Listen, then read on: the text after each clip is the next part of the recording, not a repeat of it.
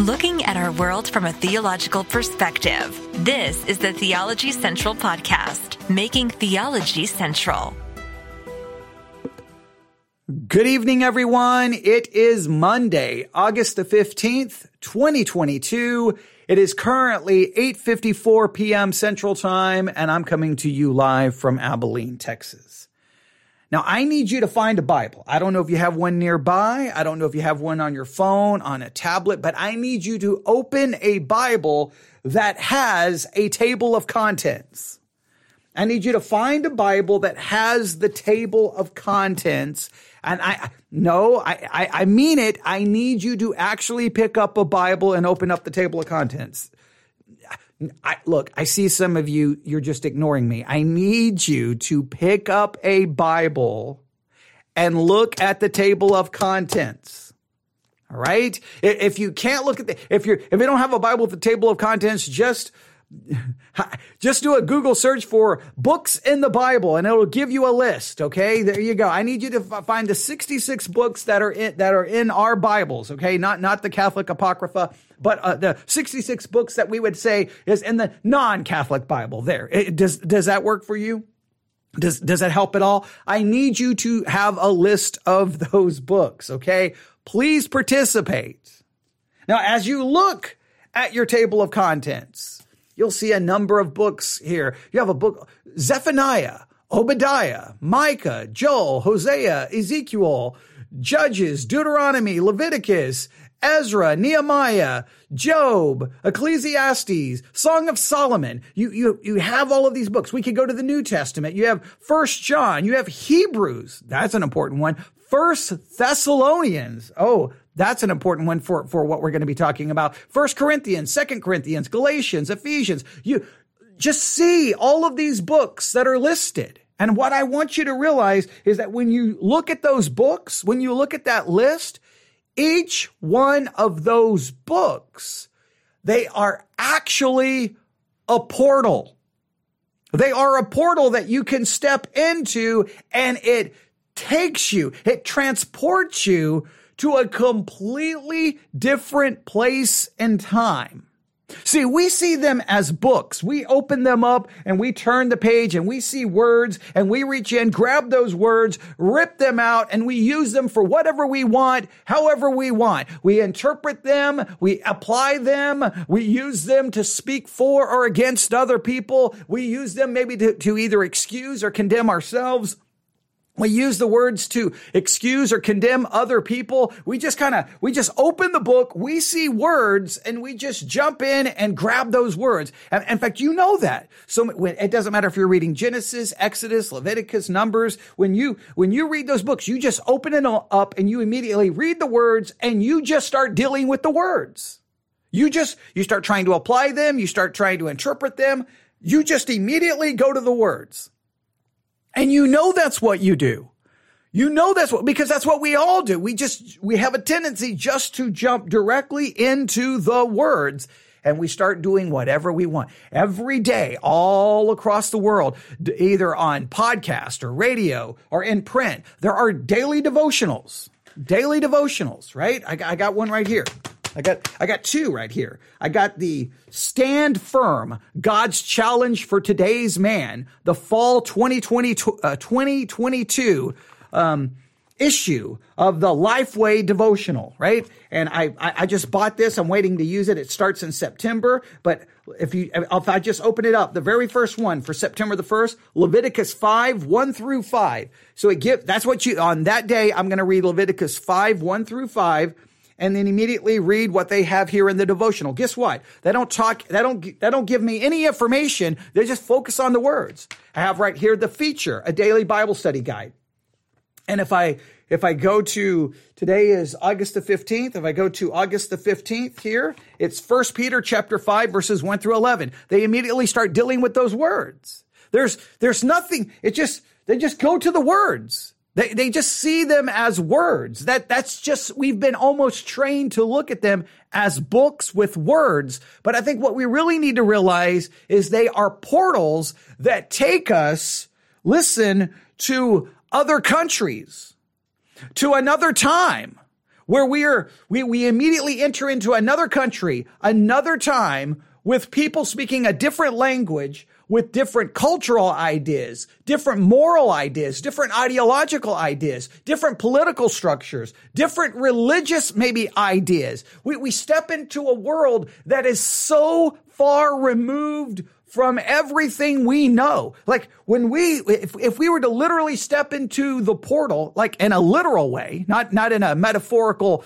you know, allegorical way, but if you'll really see these books as portals, the minute you step into the portal, you would look around being like, wait, wait, what, what's that? Wait, what's going on? Wait, why can't you do that? Wait, why is that wrong? Like, what are you talking about? Wait, what? What's happening? I don't understand because everything would be different. Everything, culture, ideology, religion, politics, everything, language, everything would be so different. But for some weird reason, we seem to think that we can just ignore all of that, go right to the words, and then properly interpret it. And I'm telling you, we cannot do that. Even though you've been convinced that you can, even maybe other people have told you that you can, the reality is you cannot. You, before you step through the portal, you need some information about where you're going. You need some information about what's going on. You need some information. Think of it this way. All right. Maybe you'll understand this. Maybe you will not. But in the, in the United States military, if I can speak correctly. In the United States military, I was trying to say United States Air Force because it was in the Air Force, but then I thought, well, instead of being one branch of the military specific, I'll just be more just in general, the military in general. I, I, know how it worked in the United States Air Force. I'm assuming this is how it works in other branches of service. But if we were going to be deployed, right? Hey, we have a situation happening wherever. Uh, we got we got something going on in North Korea. We need to get you to South Korea, or we got a situation developing in the Middle East and Iraq or wherever, and we're going to be sending you to Turkey, or we're going to be sending you to Saudi Arabia. We're going to be you're going to be going to some undisclosed location somewhere in Iraq, maybe somewhere near Baghdad, whatever the case may be, or in Afghanistan or wherever when you get to your, when you're going through the processing line, at some point, you're going to be receiving some briefings about the country you're being deployed to. You're going to get some basic information about the country, maybe things to, um, maybe uh, things about insects or, or, wildlife or things you need to, pr- to protect yourself from, the medical, uh, different diseases and what those symptoms are. You're going to be giving a, an in-country briefing about where you're going, what to expect, what you need to know. Now, it's not extensive. It's giving you the basics of the basics. Well, in a roundabout way, when it comes to the Bible, you need kind of a, an in-country briefing. Hey, before you get there, before you start looking at the words, here's all this background information that you need. The way I placed it in my notes. Each book of the Bible is a portal into a world centuries removed from you, from me, from your church, from our church. It is a world with different languages, different culture, different morality, different religion, different geography, different political structure. Trying to just jump into the portal and start interpreting and understanding anything in it correctly, you need to take time to grasp the background. Now, with that, I can say welcome to the Bible study exercise series and welcome to our attempt to structure and develop the best Bible study method ever, the most comprehensive Bible study method ever. That is what we are working on. In part one, what I gave you is an overview of this method. And this, this method really, it really includes multiple methods, basically four different methods that we are going to ultimately put together and say, here's everything you need to do to actually study a book of the Bible. Here's, here's, but what we're doing is there, there are four methods. So I'm going to teach them as separate methods, but then ultimately you will put them together. If you listen to part one, you'll get the overview. It will all make sense. So here's what we're going to do tonight. Probably for the next hour. I'm hoping I can finish this in an hour. But what we're going to do is I'm going to introduce you to the book background method of Bible study. Now remember, this is its own individual method, but put together with the other three, we get the most comprehensive method of Bible study. So these are individual methods that you group together. You do all of the steps and you get the most comprehensive approach to studying a book of the Bible that you can find anywhere that you, and again, this is for you to use so that you can study, so that you can grasp and understand what's in the Bible. That's so important.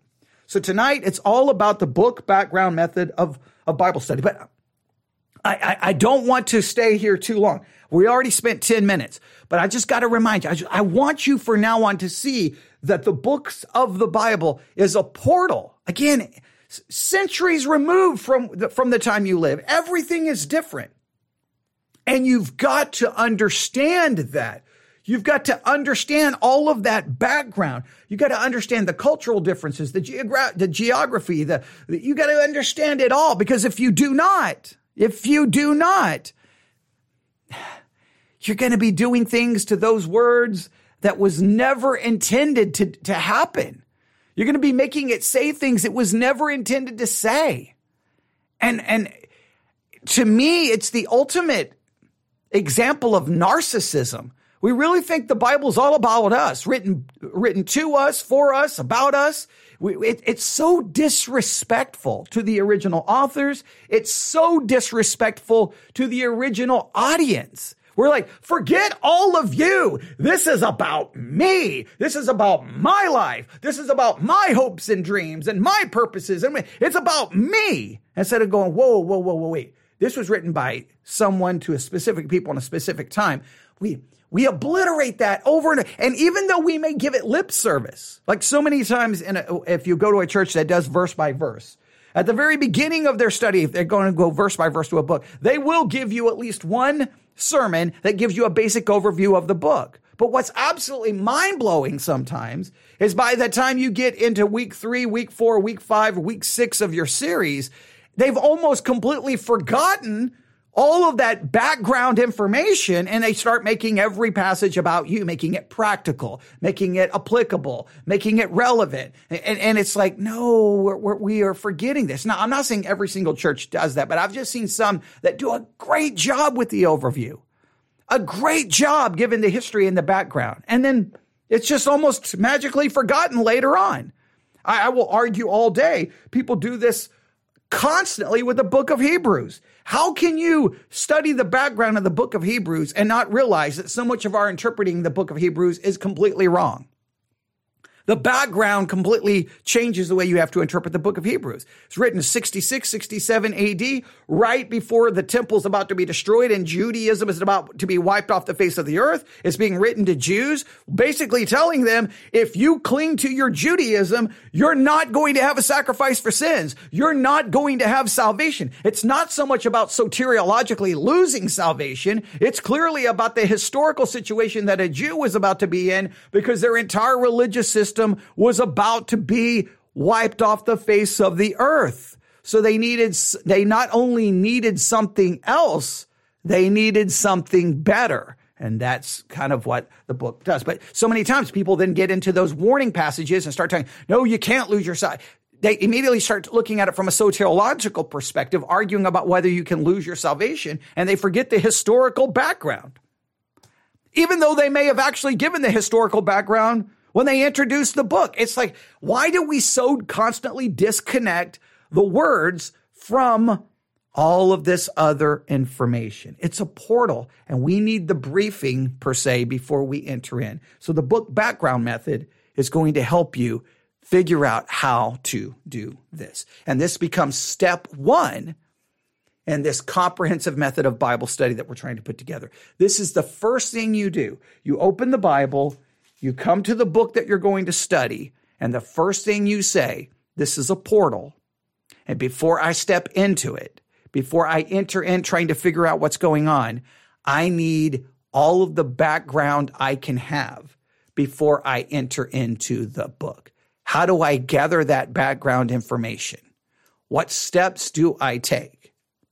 Well, I'm here to help you. You need the book background method of Bible study.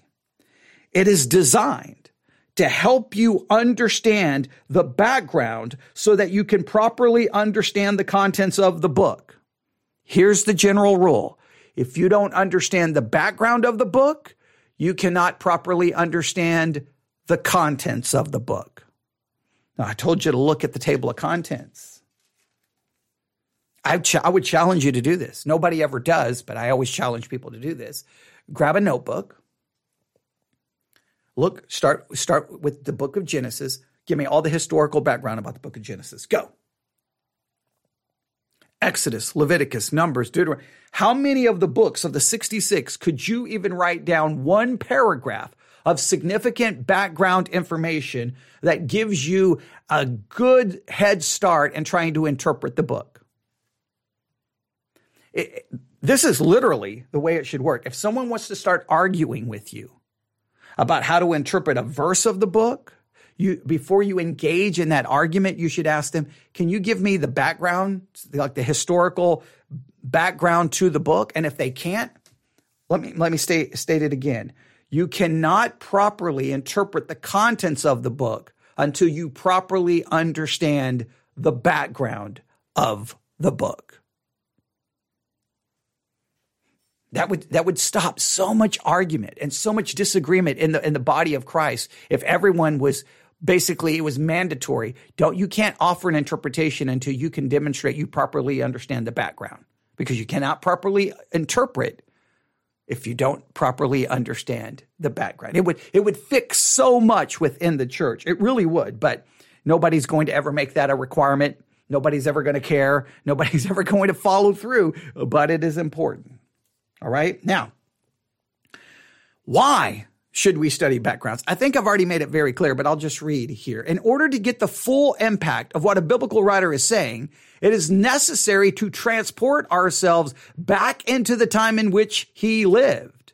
Since we are centuries removed from biblical times, we must try to see their word through their eyes, feel what they felt, and then understand what they wrote and why did they write it. One of the primary rules of interpretation states, this is very important. This is a primary rule of biblical interpretation. This is a primary rule of biblical interpretation. Here we go. The Bible was written in the midst of history. It can only be understood in light of that history. The Bible was written in the midst of history. It can only be understood in light of that history. You cannot interpret the Bible correctly if you ignore the influence of the times in which it was written. Serious biblical students will always want to know the geographical, historical, cultural, political, and religious backgrounds of the passage of the book they are studying. Furthermore, before we can understand the way we are to apply the passage to us today, we must be first sure how it was applied during the times it was first written. So many times when people want to apply a passage, you have, you should, you have to stop them and go, how was it originally applied? What was the original application? Well, I don't know. Well, then stop trying to apply it today. We got to figure out the original interpretation, the original application. We got to we got to understand the history. It was written in the midst of history. We have to understand that history if we're going to properly interpret it in the present. All right? That's so important. So, here's we're going to begin by starting with this. This is how we're I just looked over at the time. We're already at 19 minutes. Oh, we got a lot to do. Here we go. First, I'm going to give you the tools that you're going to need. This Bible study method absolutely demands, it absolutely requires reference tools. You are going to need the more tools you have available the more things you have in the toolbox to use so that you can properly understand the history and the background so that you can properly understand the book. A lot of Christians don't want to spend any money having reference tools. Now, the good thing is you can get a lot of information via the internet, but it's good to have some reference tools. So I'm going to point you to some specific ones and hopefully this will be very helpful. So you need the right tools. Look, there's very few things you can accomplish if you don't have the right tools. You don't have the right kind of screwdriver. I, I don't know anything about tools, but uh, well, I hear screwdrivers, hammers, I don't know, whatever things you need. I just know you've got to have the right tools, okay, before you can accomplish what you need to accomplish, right? You just, you need them. So let's start with just the basics. You absolutely have to have at least a minimum of two Bible dictionaries. I would argue you need three. You need three completely different Bible dictionaries. And the reason I always emphasize this is because you can have, we, you, if you listen to the teaching of, of, of, Victory Baptist Church, if you listen to the teaching of our church, you hear this happen. Uh, I don't, for those who don't know, we have Bible dictionaries in pretty much every pew. And I constantly, in the middle of a sermon, say, okay, everyone grab their Bible dictionary. Let's look this up. Well, we have at least one or two people in the church who have their own separate Bible dictionaries. And you'll hear me saying, what does yours say?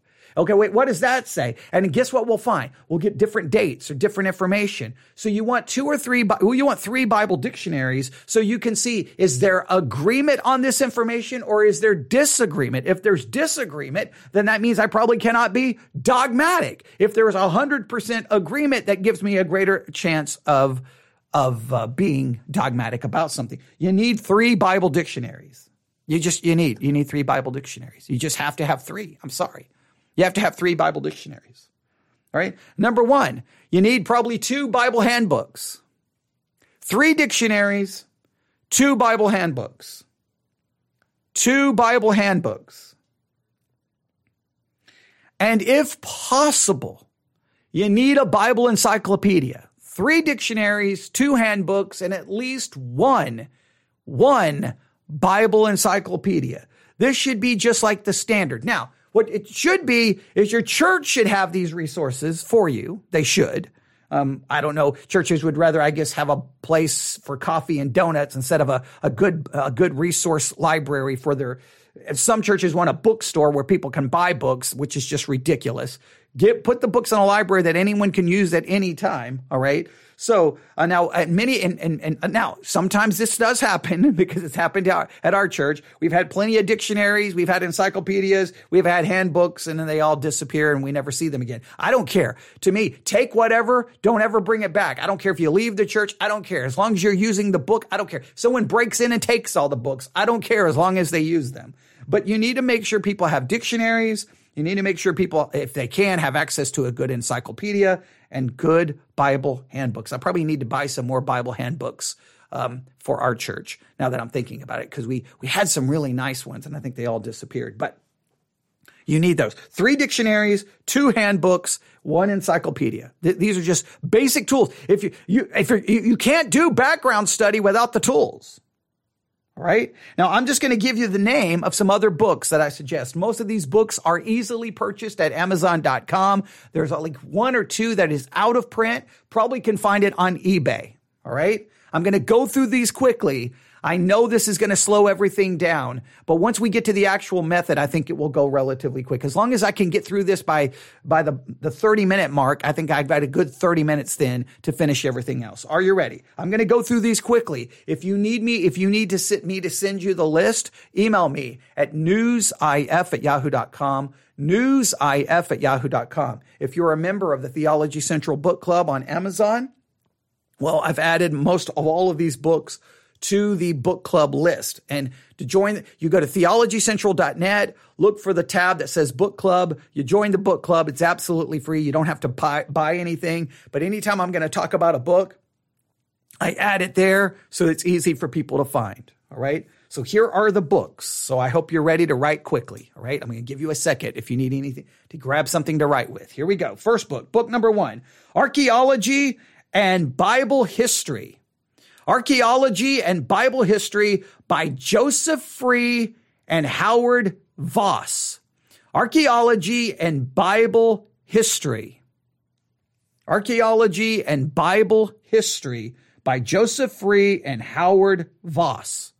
That's published by Zondervan. Archaeology and Bible History. Archaeology and Bible History. I think that one is super easy to find. The next one is not so easy to find.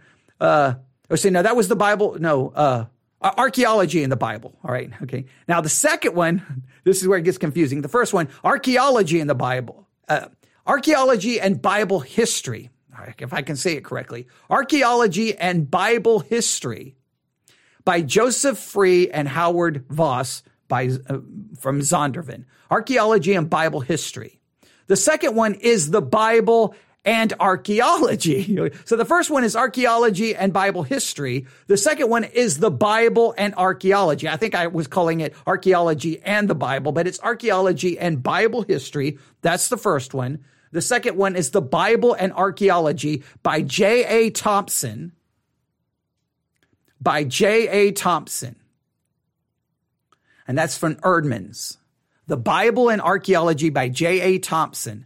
So the first one is Archaeology and Bible History by Joseph Free and Howard Vos. The second one is The Bible and Archaeology by J.A. Thompson, Eerdmans. The third one is Everyday Life in Bible Times by the National Geographic Society. However, I think that book is now completely out of print everyday life in biblical times. So I have a kind of a replacement. You can probably find it on eBay, everyday life in Bible times by the National Geographic Society. But I found something else from the National Geographic Society that I think will work.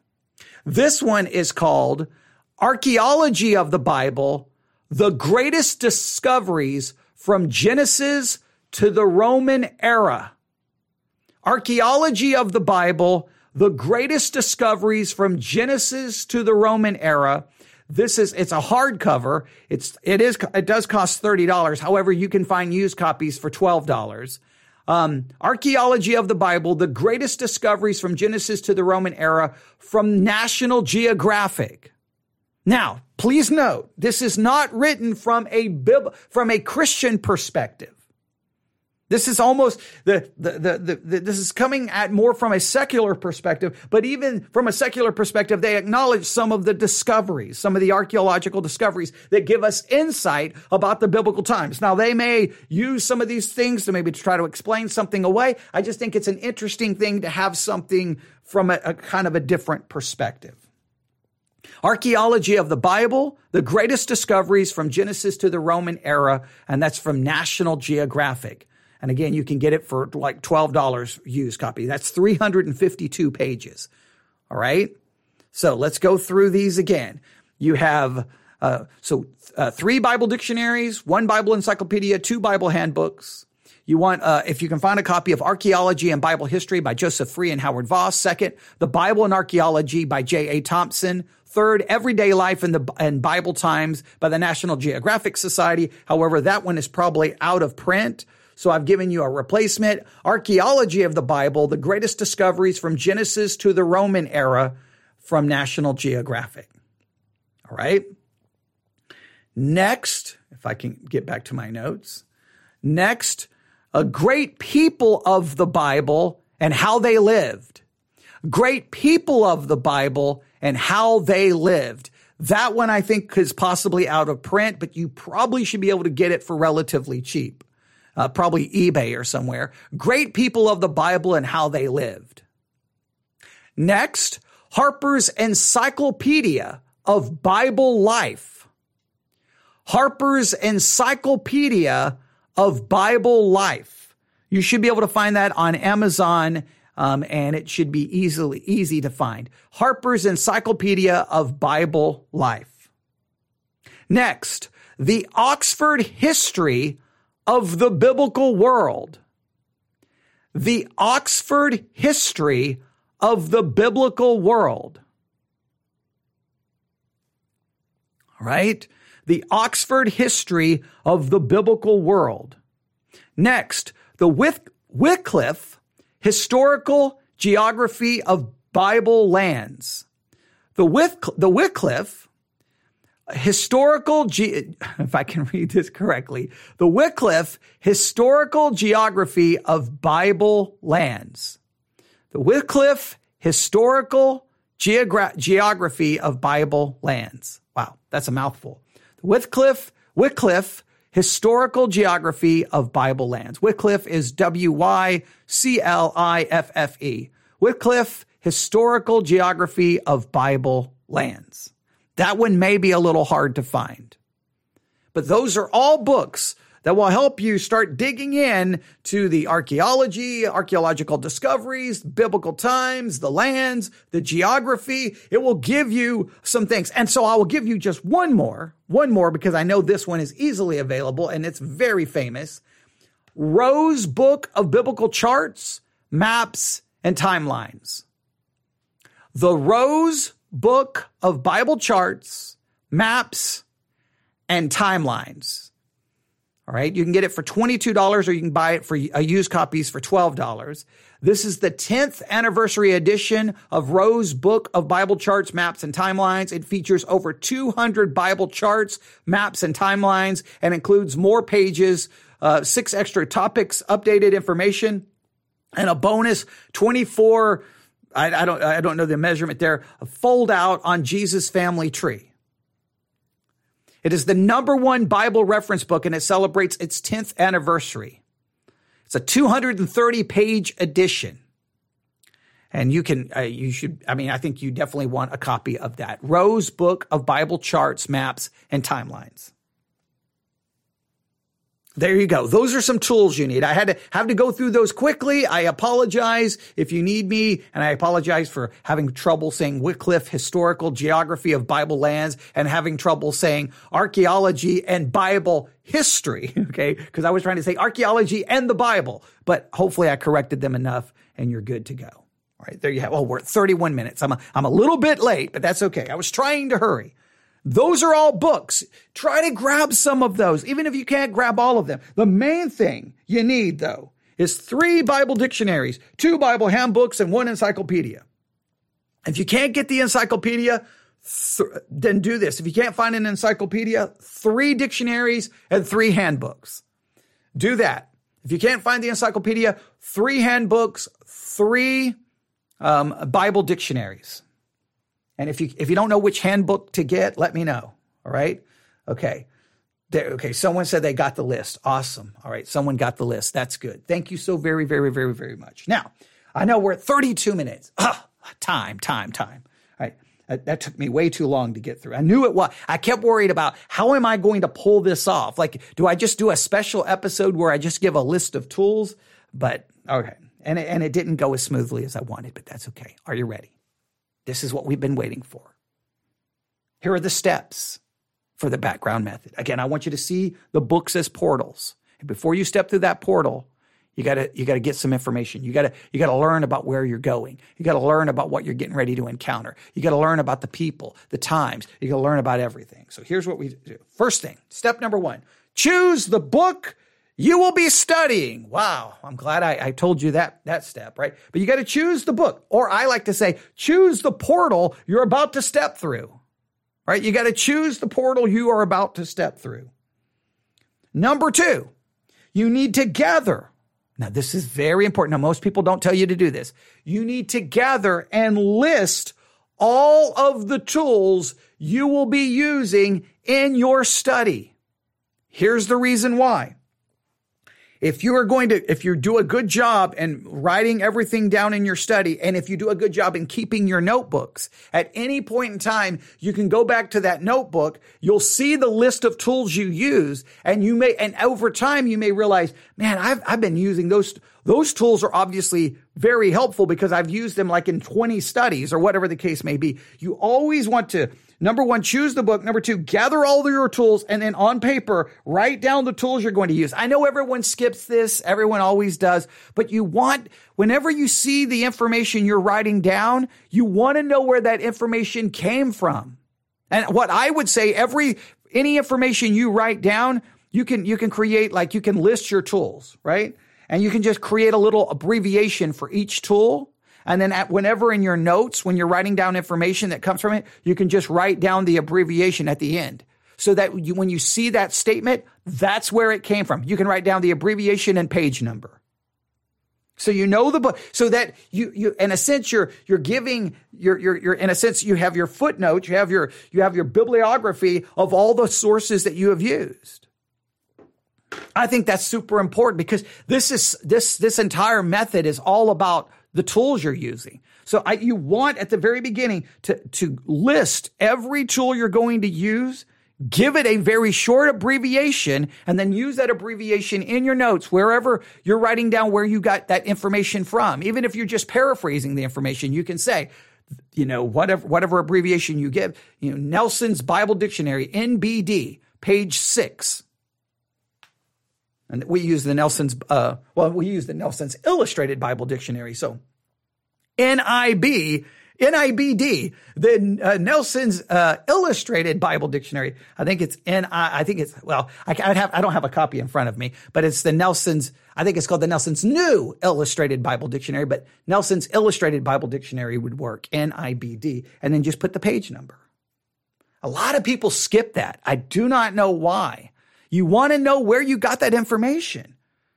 Because if you, if you, because I think you should study the Bible with the intention of looking for people to share your study with, right? Okay. Well, where did you get that? Well, and, and, and if you get, if you, if someone says something, you're like, no, no, no, no, the history explains it. And you give them that. Well, where did you get that? Give me one second. Let me go find my notebook. Boom. Okay. Pull the notebook out. Oh, that was from that Bible dictionary, page six. Okay, I know what you're saying. That's just ridiculous. No, it's God's word. It's not ridiculous. It's, it's you caring enough to ensure that you've got the right information. All right. So choose the books, gather your tools, and make a list right there at the very beginning on your notebook. Here are the tools I used. Here's my abbreviations. Number three. Some people refer to this as the five W's. I just wrote them out this way. Who?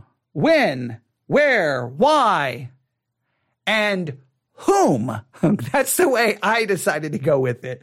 Who, when, where, why, and whom. Before you even step foot through the portal, you need to know the who, when, where, why, and whom of the of the portal you're about to step into. So here, here's what you need to do. First of all, you need to figure out who wrote the book. Who is the author of the book? That's very simple, very straightforward. We don't need to explain it. Who wrote the book? Number two, when was the book written? When, now this is very important. When was the book written? When does the events talked about in the book occur? When, for example, Moses, if we believe in the Mosaic authorship of Genesis, well, Moses wrote it obviously way after the events. So the dating of the book is not the same date as the when the events were occurring. So when when it comes to the when, you got to when was the book written? When does the events talked about in the book occur? The dating of the writing does not always match the dating of the events especially if you're in a prophetic, like sometimes uh, you'll have the book was written at this point in time, but that, that destruction of whatever didn't happen for another 40 or 50 years. That's very, very important. So when? So who wrote the book? When? When was the book written? When does the events talked about in the book occur? This is going to be very important later on. And in a, in a roundabout way, if you do it right there, if you figure that out right then, you help yourself later on in the study. Who wrote the book? When was the book written? When does the events uh, uh, talked about in the book occur? I just I just put two different wins right there. I could have probably found a different way to be clever, but that's okay. Who wrote the book? When? When was it written? When did the events occur? Next. Where was the book written? Where was the book written? Now, not sometimes we know, sometimes we do not know. Sometimes it's significant, sometimes it not, may not be significant, but I, you want to know where was the book written? Right? And try to, and when you, when you write out where the book was written, give as much information. If you have the city, do you know, do you know the region? Do you know the, the country? Do you know, do you know the empire? Like as much detail as you can have. This book was written in this city, which was located in this country and under this empire, whatever the case may be. And this can be very important when you're talking, especially in the uh, Old Testament, major or minor prophets. Wait, the prophet wrote it where and who, and, and well, well, we can add more to it. But knowing because you got the, the, the division of the kingdom, northern and southern kingdom, sometimes that can be significant of where it was written. But okay. So who wrote the book? When was the book written? When do the events talked about occur? Where was the book written? Why was the book written? You need to try to make it as simple as possible. Here you just, you're, why, why was the book written? And, and this is where you need all the, those Bible handbooks and those Bible dictionaries. Does everyone agree in the purpose for why the book was written? This can have profound impact on how you interpret the book. For example, First John. You ask the average Christian, why was First John written? It was to offer a test to prove whether someone is saved or not saved. I would come along and go, no, it's a polemic against Gnosticism. It's a test to say this is Gnosticism, which is not the true faith. And this is what is the truth. It's, it's a contrast between true faith versus Gnosticism. Everything there is making reference to Gnostic ideas and Gnostic doctrine. It's a polemic against Gnosticism. So you want to look at as many sources. That's why you need multiple sources to see if everyone agrees. Who wrote the book? When was the book written? When does the events talked about in the book occur? Where was the book written? Why was the book written? Whom was it written to? Whom was it written to? So we have who, when, where, why, whom. We're to add another one here, though. We're to add another one. You'll see, because I, I, I, I, I, have to add, I have to uh, add one more, but you'll see why. Who wrote the book? When was the book written? When does the events talked about in the book occur? Where was the book written? Why, why was the book written? Whom was it written to? You need to know who the intended audience was. Was the intended audience the northern kingdom or the southern kingdom? Who was the was the audience to believers? Was it to Jewish or Gentile believers? Who was whom to, to whom was it written to? And then I added one. So I know everyone calls it the five W's, but we're going to add I'm going to go right here in my notes. I'm going to put what? So we have who, when, where, why, whom, and what. We're going to call it the six W's. Okay. You may have already written the five W's down. That's why you should have used pencil. All right. The six W's. Okay. But I, I wanted to do it that way so that you would remember the sixth because I, I don't want you to ever forget this one. What was going on? What was going on when this book was written? I want just a basic idea of what was happening, what was going on, what, what was going on when it was written. Not only that, what, uh, what was going on? Let's do it this. What was going on when it was written? What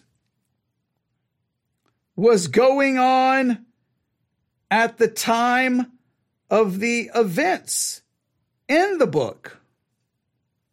I know I'm turning away from the microphone because I'm typing it out on my iPad. What was going on when it was written? What was going on at the time of the events of the book? What do I mean by that? When I say what was going on, what was going on? Just a basic idea. You don't have, now you're gonna, you're gonna be basically doing this two times, but you need like, what was going on politically? What was going on culturally? Just a brief, just in the Bible dictionaries, they almost always offer just some little glimpse into what was happening at the time. All this was happening. This country was gaining power hour. Just, I, this is as brief as it can be. Don't go extensive here. Just while you're looking at the dictionary, figuring out the who, the when, the where, the why, the whom, you're going to see the what in some way, shape, or form. You're going to see a little bit that are going to give you, well, this was happening or this was going on or it was a time of political upheaval or there was a time of war or there was a, a famine happening in the country at the time or this temple was being built. They'll give you something that'll give you about kind of what was going on. What was going on when it was written? What was happening? What was going on during the events of the book? Anything you see, no matter how small it is, you can put it here. This is not to be, you start trying to seek out every, every every what. I'm just wanting, this is like basic, basic, basic here. You don't, you don't do anything extra to find this. You don't go trying to find it. You don't try to go search it out. This is just, you just, what you stumble upon. All right. The, the who, when, where, why, whom, and what is not to be extensive. It's to give you the basic information. This is like the, the basic briefings we would get in the military before we were sent somewhere, especially usually for us, it was, it was medical information. Here are the current, you know, issues. These are the current, you know, medical problems, whatever the case may be. So, you know, here's the, the diseases that are very, uh, you know, running rampant in this particular region, you know, just some basic information. This, you're just getting the basics. All right. So, number one, choose. Number two, gather and list your tools. Number three, we're going to call it the six W's who, when, where, why, whom, and what. Now, number three. Now, these, I'm not going to be able to give all the details here, but I'm going to give you enough that you can figure out. This is what I want you to do. You research the geography of the book. This is what I want you to see. Whenever you, uh, whenever you look at, when you, I don't care if it's Leviticus, Exodus, I don't care. You're just basically trying to figure this out. What location does most of the book focus on or where do most of the events occur? I want you to just try to figure out where, where is this happening? Where, where, where is most of this occurring? Now you may find that there's lots of different geographical locations mentioned in the book, and that may give you a lot of different geography to look up. But I just want you to try to summarize where does the bulk of this happen? Now you may end up with four different areas. You may like, we've got Egypt, we've got Canaan, we've got here, like, but I, I don't think, I don't think in most cases you're going to be like overwhelmed. Just try to figure out where most. And you say, well, how do I find this? Sometimes it's just taking, you get the book and you just start skimming through it, looking for locations, looking for any geographical reference. And you, and, and all you have to do is you're skimming the book, just start writing down the geographical references. Mount Sinai, where's that? Egypt. Okay, we got that. Okay. Okay, where, where they're in the wilderness of what? Wait, the Red Sea. Okay, where's the just just you just start writing them down. Now it should not take you long when you start looking up some of these locations to go, oh, all of this takes place within like a, you know 400 miles. Okay, like I this this is the area, this is the region. You just start looking, trying to figure out where does most of these events in the book occur. Where, where's the general location? You're not trying to find every specific thing. General location. All right, general location. Right. Um, basically, this is the question you're asking. What is the effect of the geography on what I'm studying. You just want to determine the basic location. And then as you're, as you're thinking about the book, as you're thinking about the book, you just want to be asking yourself, okay, what is significant about anything? Like, is Mount Sinai significant? Well, some pretty significant events occur there. Don't you agree? Where, where did Abraham try to offer up Isaac? Like when, whenever you have a significant event happening in a geographical location, you may want to then look at the, something about the geographical location, trying to go, is there something significant about this geographical region? Is there something significant about this geographical location? What can I know? And, and this is not about you trying to find, please hear me. This is a background. All you're trying to do is just getting a, okay, if someone was to ask Leviticus, where are they at when Leviticus is written? Where are they at? Where are they at? You, you should know that. When they're wandering around in the wilderness for 40 years, exactly where is that at? Is there any significant geographical locations in that story? All you're trying to do is find the major, just the, the basic concept and then ask yourself what, all you're trying to answer is what is significant about this geography and how does it impact what I am studying. If you conclude, I mean, they went a lot of places, but I don't see how any of this really impacts what I'm studying. It's perfectly okay to skip it. But at least have a, a working knowledge that you can say, no, they were here. No, no, no, no, no, no. They were here. No, they were right there. Just a basic idea.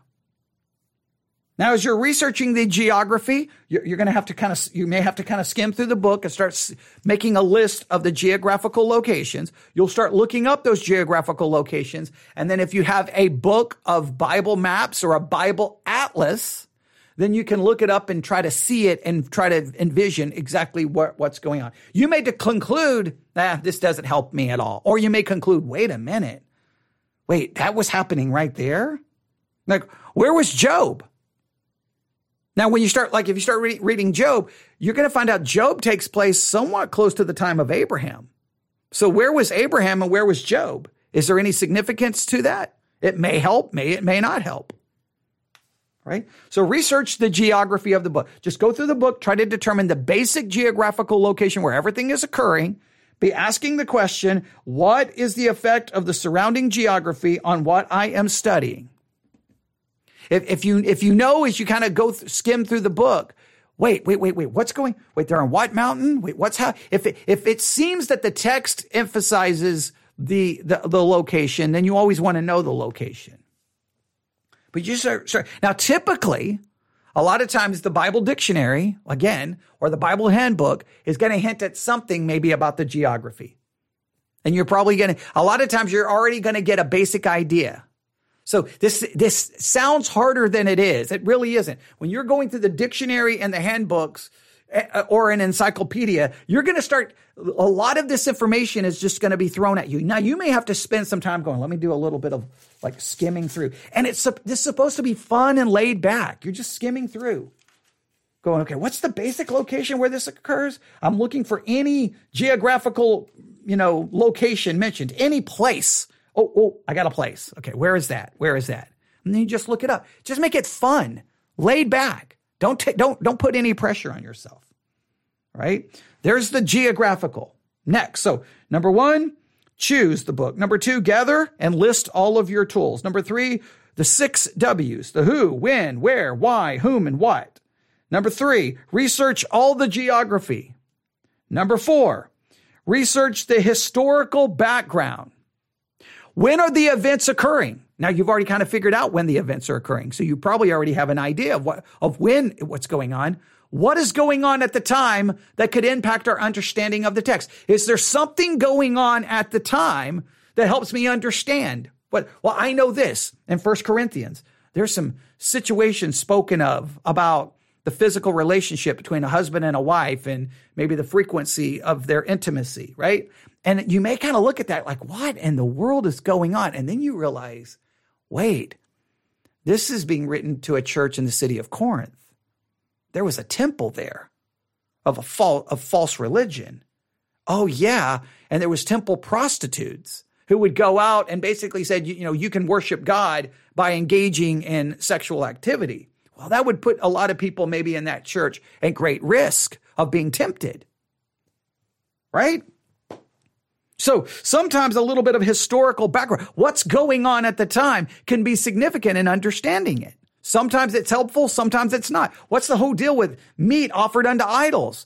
Now, so you, you, just need some basic information. So what are the events occurring? What is going on at the time that could impact our understanding? Many, in most cases, most Bible dictionaries will, uh, will at some point in it say the historical context right? The historical context. So in other words, in the Bible dictionary, you look up the book of Leviticus, somewhere they will probably say, here's the historical context. And all you're doing is looking and you're not trying to write down, listen, you're not trying to write down everything. You're looking for anything going, that will help me understand the book. That will help me understand what I'm getting ready to read. That will help me. And then you write that down. And again, write down the reference and the page number. You don't have to put it down word for word. You can par- paraphrase it. You can summarize it. But it, it, you say, well, I, I don't know what's going to be helpful or not helpful. That, that's a skill you will have to develop. You may, you may not know. So you may write down more than you need.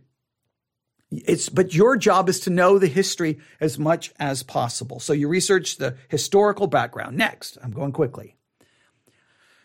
This one is often overlooked. You have to research the religious background. What is going on religiously at the time that the events are occurring? What is going on religiously? What is happening? What, what's the dominant religion? What's the dominant gods? What's the dominant idols? Like, what's happening religiously? If you understand what's going on religiously at the time, sometimes it changes everything. For example, if you understand the religion of ancient Egypt and all of their deities and all of their gods, then you see the, the plagues that happened in the book of Exodus.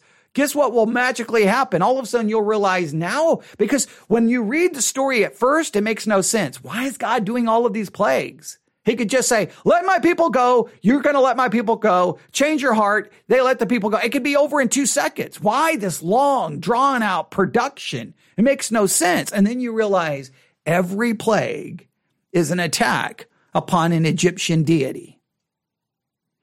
God used the plagues to demonstrate that he was the true God and destroyed all of their false gods. It was actually God versus the gods of the Egyptians.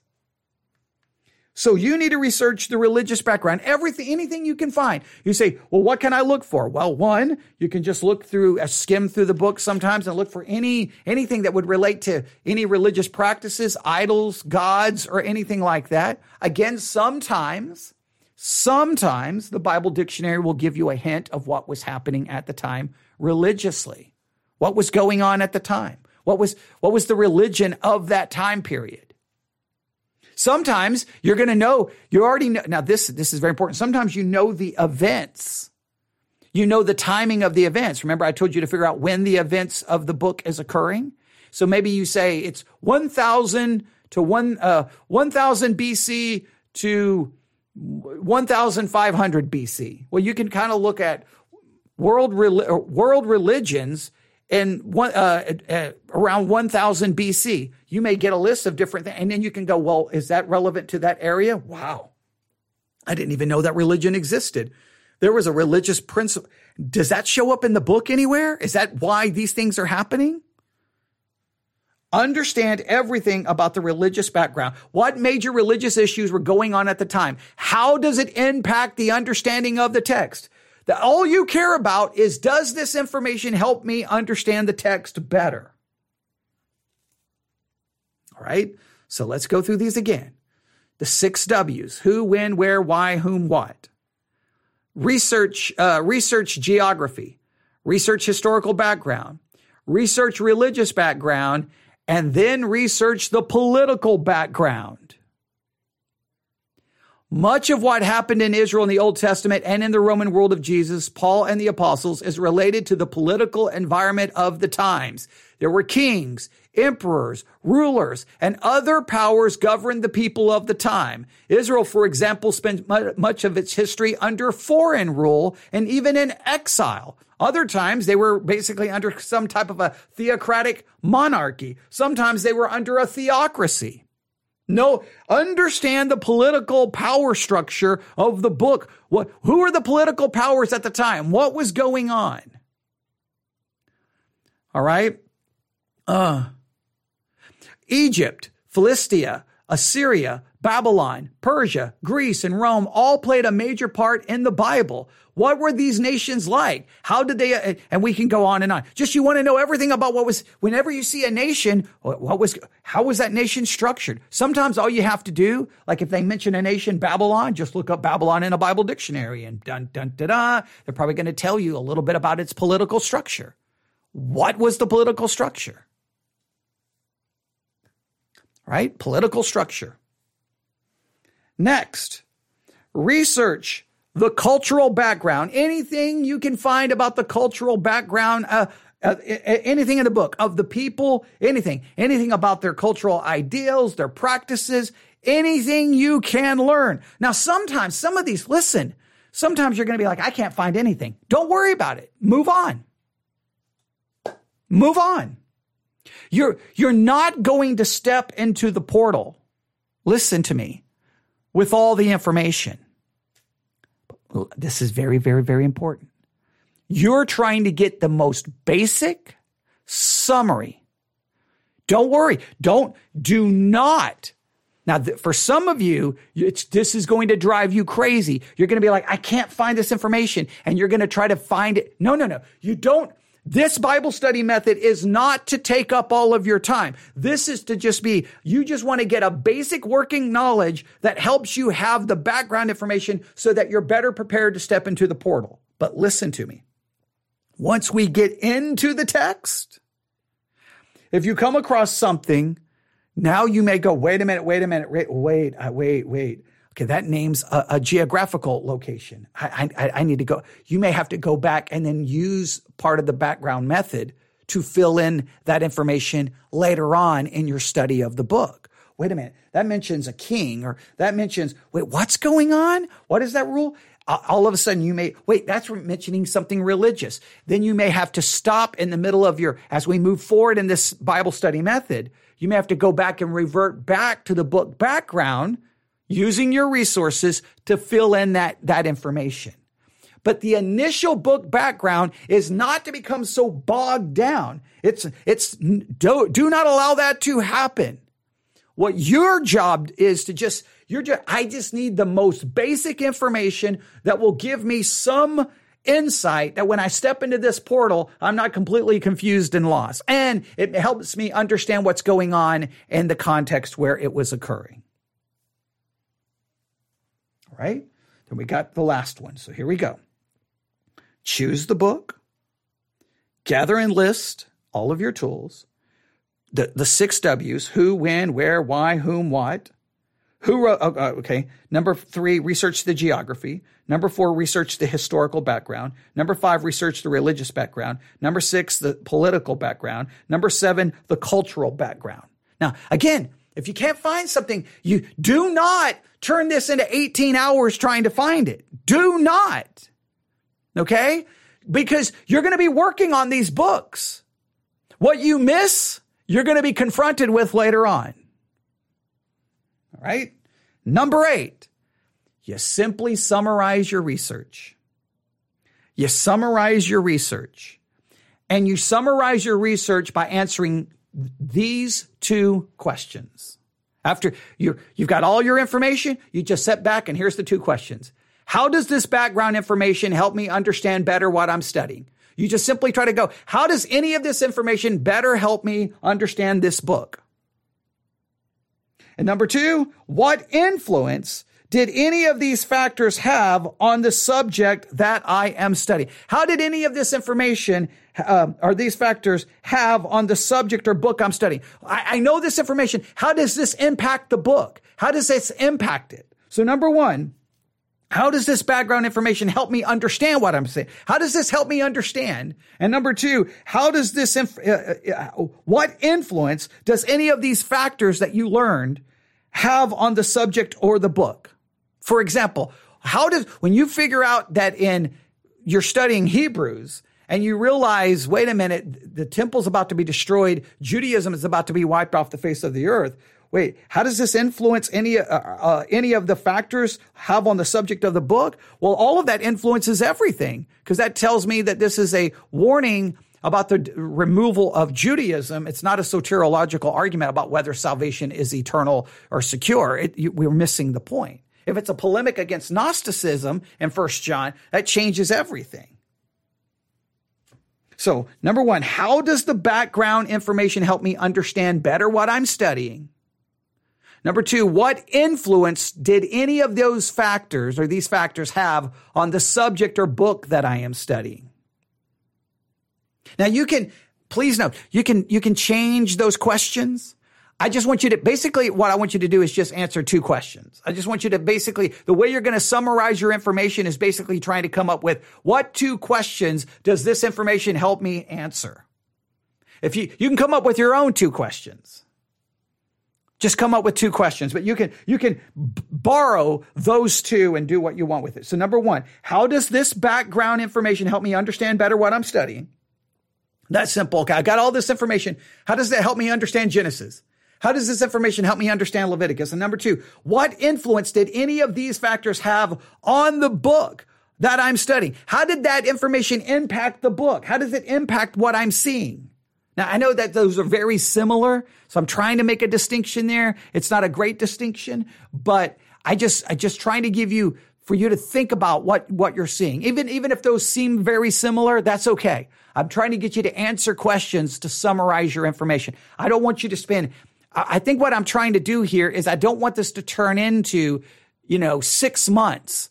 I want this to be done quickly, maybe within an hour or two. And you say, but it's not going to be complete. That's okay.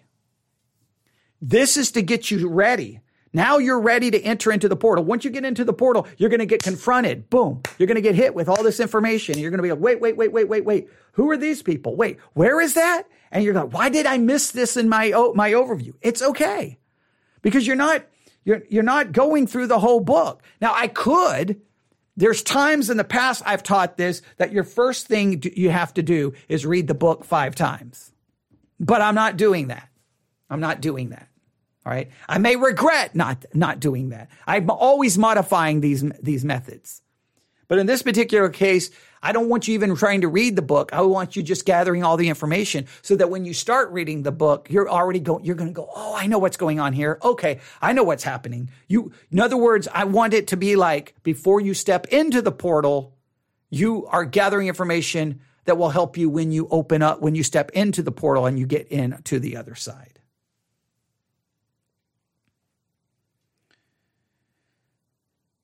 There you go. Now, nobody asked any questions. The chat was completely silent. I never know how to interpret that. I want to believe because people are like, wow, I was writing so much down. I've never seen anything like this. This is amazing. Or everyone is falling asleep going, I've heard this a million times. I don't know which it is, but there it is. There is the book Background Method of Bible Study.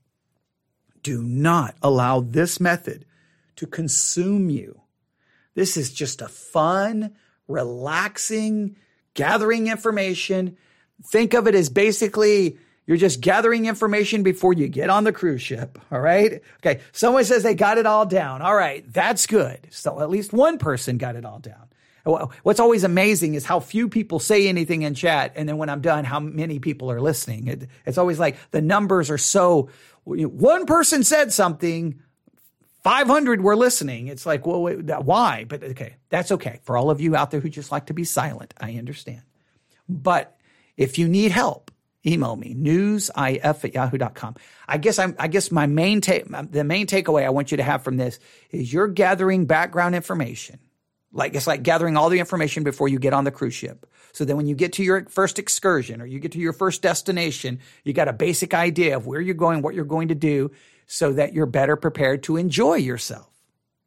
This is just gathering as much information that you can find without, you know, driving yourself insane. It's not supposed to even feel like work. It's just supposed to be fun. And you're like, okay, I got a pretty good overview. Let's jump in. Now, within minutes, you may stumble and go, wait a minute, who is that? Wait, what's going on? That's okay. That's okay. You you now have, but guess what? If you as soon as you get into the book and you realize you got a problem, you can just immediately revert back and go, one second, I need to do a book background. I need to use some of those book background tools to figure out where this is, what religion this is, what king that is, what is going on, because I don't know. That's perfectly okay. If you miss it at first, it's okay. All right, three dictionaries, three handbooks, or three dictionaries, one encyclopedia, and two handbooks. All those other books I gave you, if you can find them for cheap, get them. If you can't, look, I would rather you spend the money on the dictionaries, the handbooks, and the encyclopedia than anything else. And if at some point I well, I'm always looking at the money we are, are ever asking. Uh, oh, I always forget it because I have such a hatred for them. I thank you so much for mentioning it. This, this is where you can use that study Bible. Please use the study Bible. Please use the study Bible. There, most of the time at my church, I'm telling you, why did you bring a study Bible? Bad. Don't, because I think study Bibles, people just look at the text, look at what the notes are, and uh, it just drives me crazy. They don't actually study. But in this particular case, at, in, in study Bibles, they always have good intros to the books. You definitely want to use that. If you've got a study Bible, this is the time to just use it like crazy. Now, don't just use it alone. You still need to use it in conjunction with the dictionary, the encyclopedia, and the handbooks. All right? But good. Uh, thank you for bringing that up. Thank you for bringing that up. Yeah, you can definitely use study Bibles here. Definitely. Most of all the Bibles I have, none of them have any notes. I I I, I don't ever buy Bibles with any notes. I don't want notes. I don't want anything. If it was up to me, there wouldn't even be chapter divisions. If it was up to me, if, if it was up to me, I apologize. Almost started coughing. If it was up to me, it would be just just the text. I just want the text. That's all I want. I just want the text. I just want the text. But if you got a study Bible, that's the time to use it. All right. Okay, I think that's I think that's everything. I think so. Yeah, I don't have. I, I was looking around, see if I have any study Bibles. I don't have anything. I do have. See, I don't think this has any. Nope. Uh, this is the the pastor's Bible, uh, and it doesn't it doesn't have any notes either. No introductions at all. So I, I don't have anything with introductions or anything. So that yeah, that's just kind of I, I, typically like my Bibles that way. But I but I'm not against study Bibles. I just typically keep them on the shelf and use them as a reference tool, not as my reading Bible, studying Bible. I study the text and then I use my reference tools. In this particular case, before you get to the text, you're studying the reference tools so that you're better prepared to enter into the text, if that makes sense. All right. Email me newsif at yahoo.com, newsif at yahoo.com, newsif at yahoo.com. We will hopefully tomorrow we'll move on to the next method and we're going to put these four together you're going to have a very comprehensive method Bible study. This one is the easy one. They go downhill from here. Okay. This one is the simple one. This is the fun one. The book background is a fun Friday night. All right, everyone. Let's go to the living room, pop some popcorn. Okay. Everybody got a notebook. All right. Let's go tonight. And then you just, you put all, you put, uh, like uh, all the names of the books of the Bible in a bowl, right? And, and you have someone, you shake it all up. You have someone in the family just reach in and go, all right, tonight we're in Amos. Okay, go. Let's start. All right, everyone grab reference tools. Let's go. And then one person is the note taker, right? And everyone's looking up information. Okay, what did you find? Oh, I think this is interesting. And then you just have fun for two or three hours and you just make it a fun family event and it's just fun. It, it, this is this is the most non-stressful, easy one to do. And you say, well, what if we don't get everything? It's okay. It's okay. You're just trying to get ready to step into the portal, right? And then you have these tools to revert back to. I know I, am I'm, I'm basically repeating myself now. I know. I apologize. All right. We'll stop. Email me newsif at yahoo.com. If you have any questions, email me. Thank you for listening. Everyone have a great night. God bless.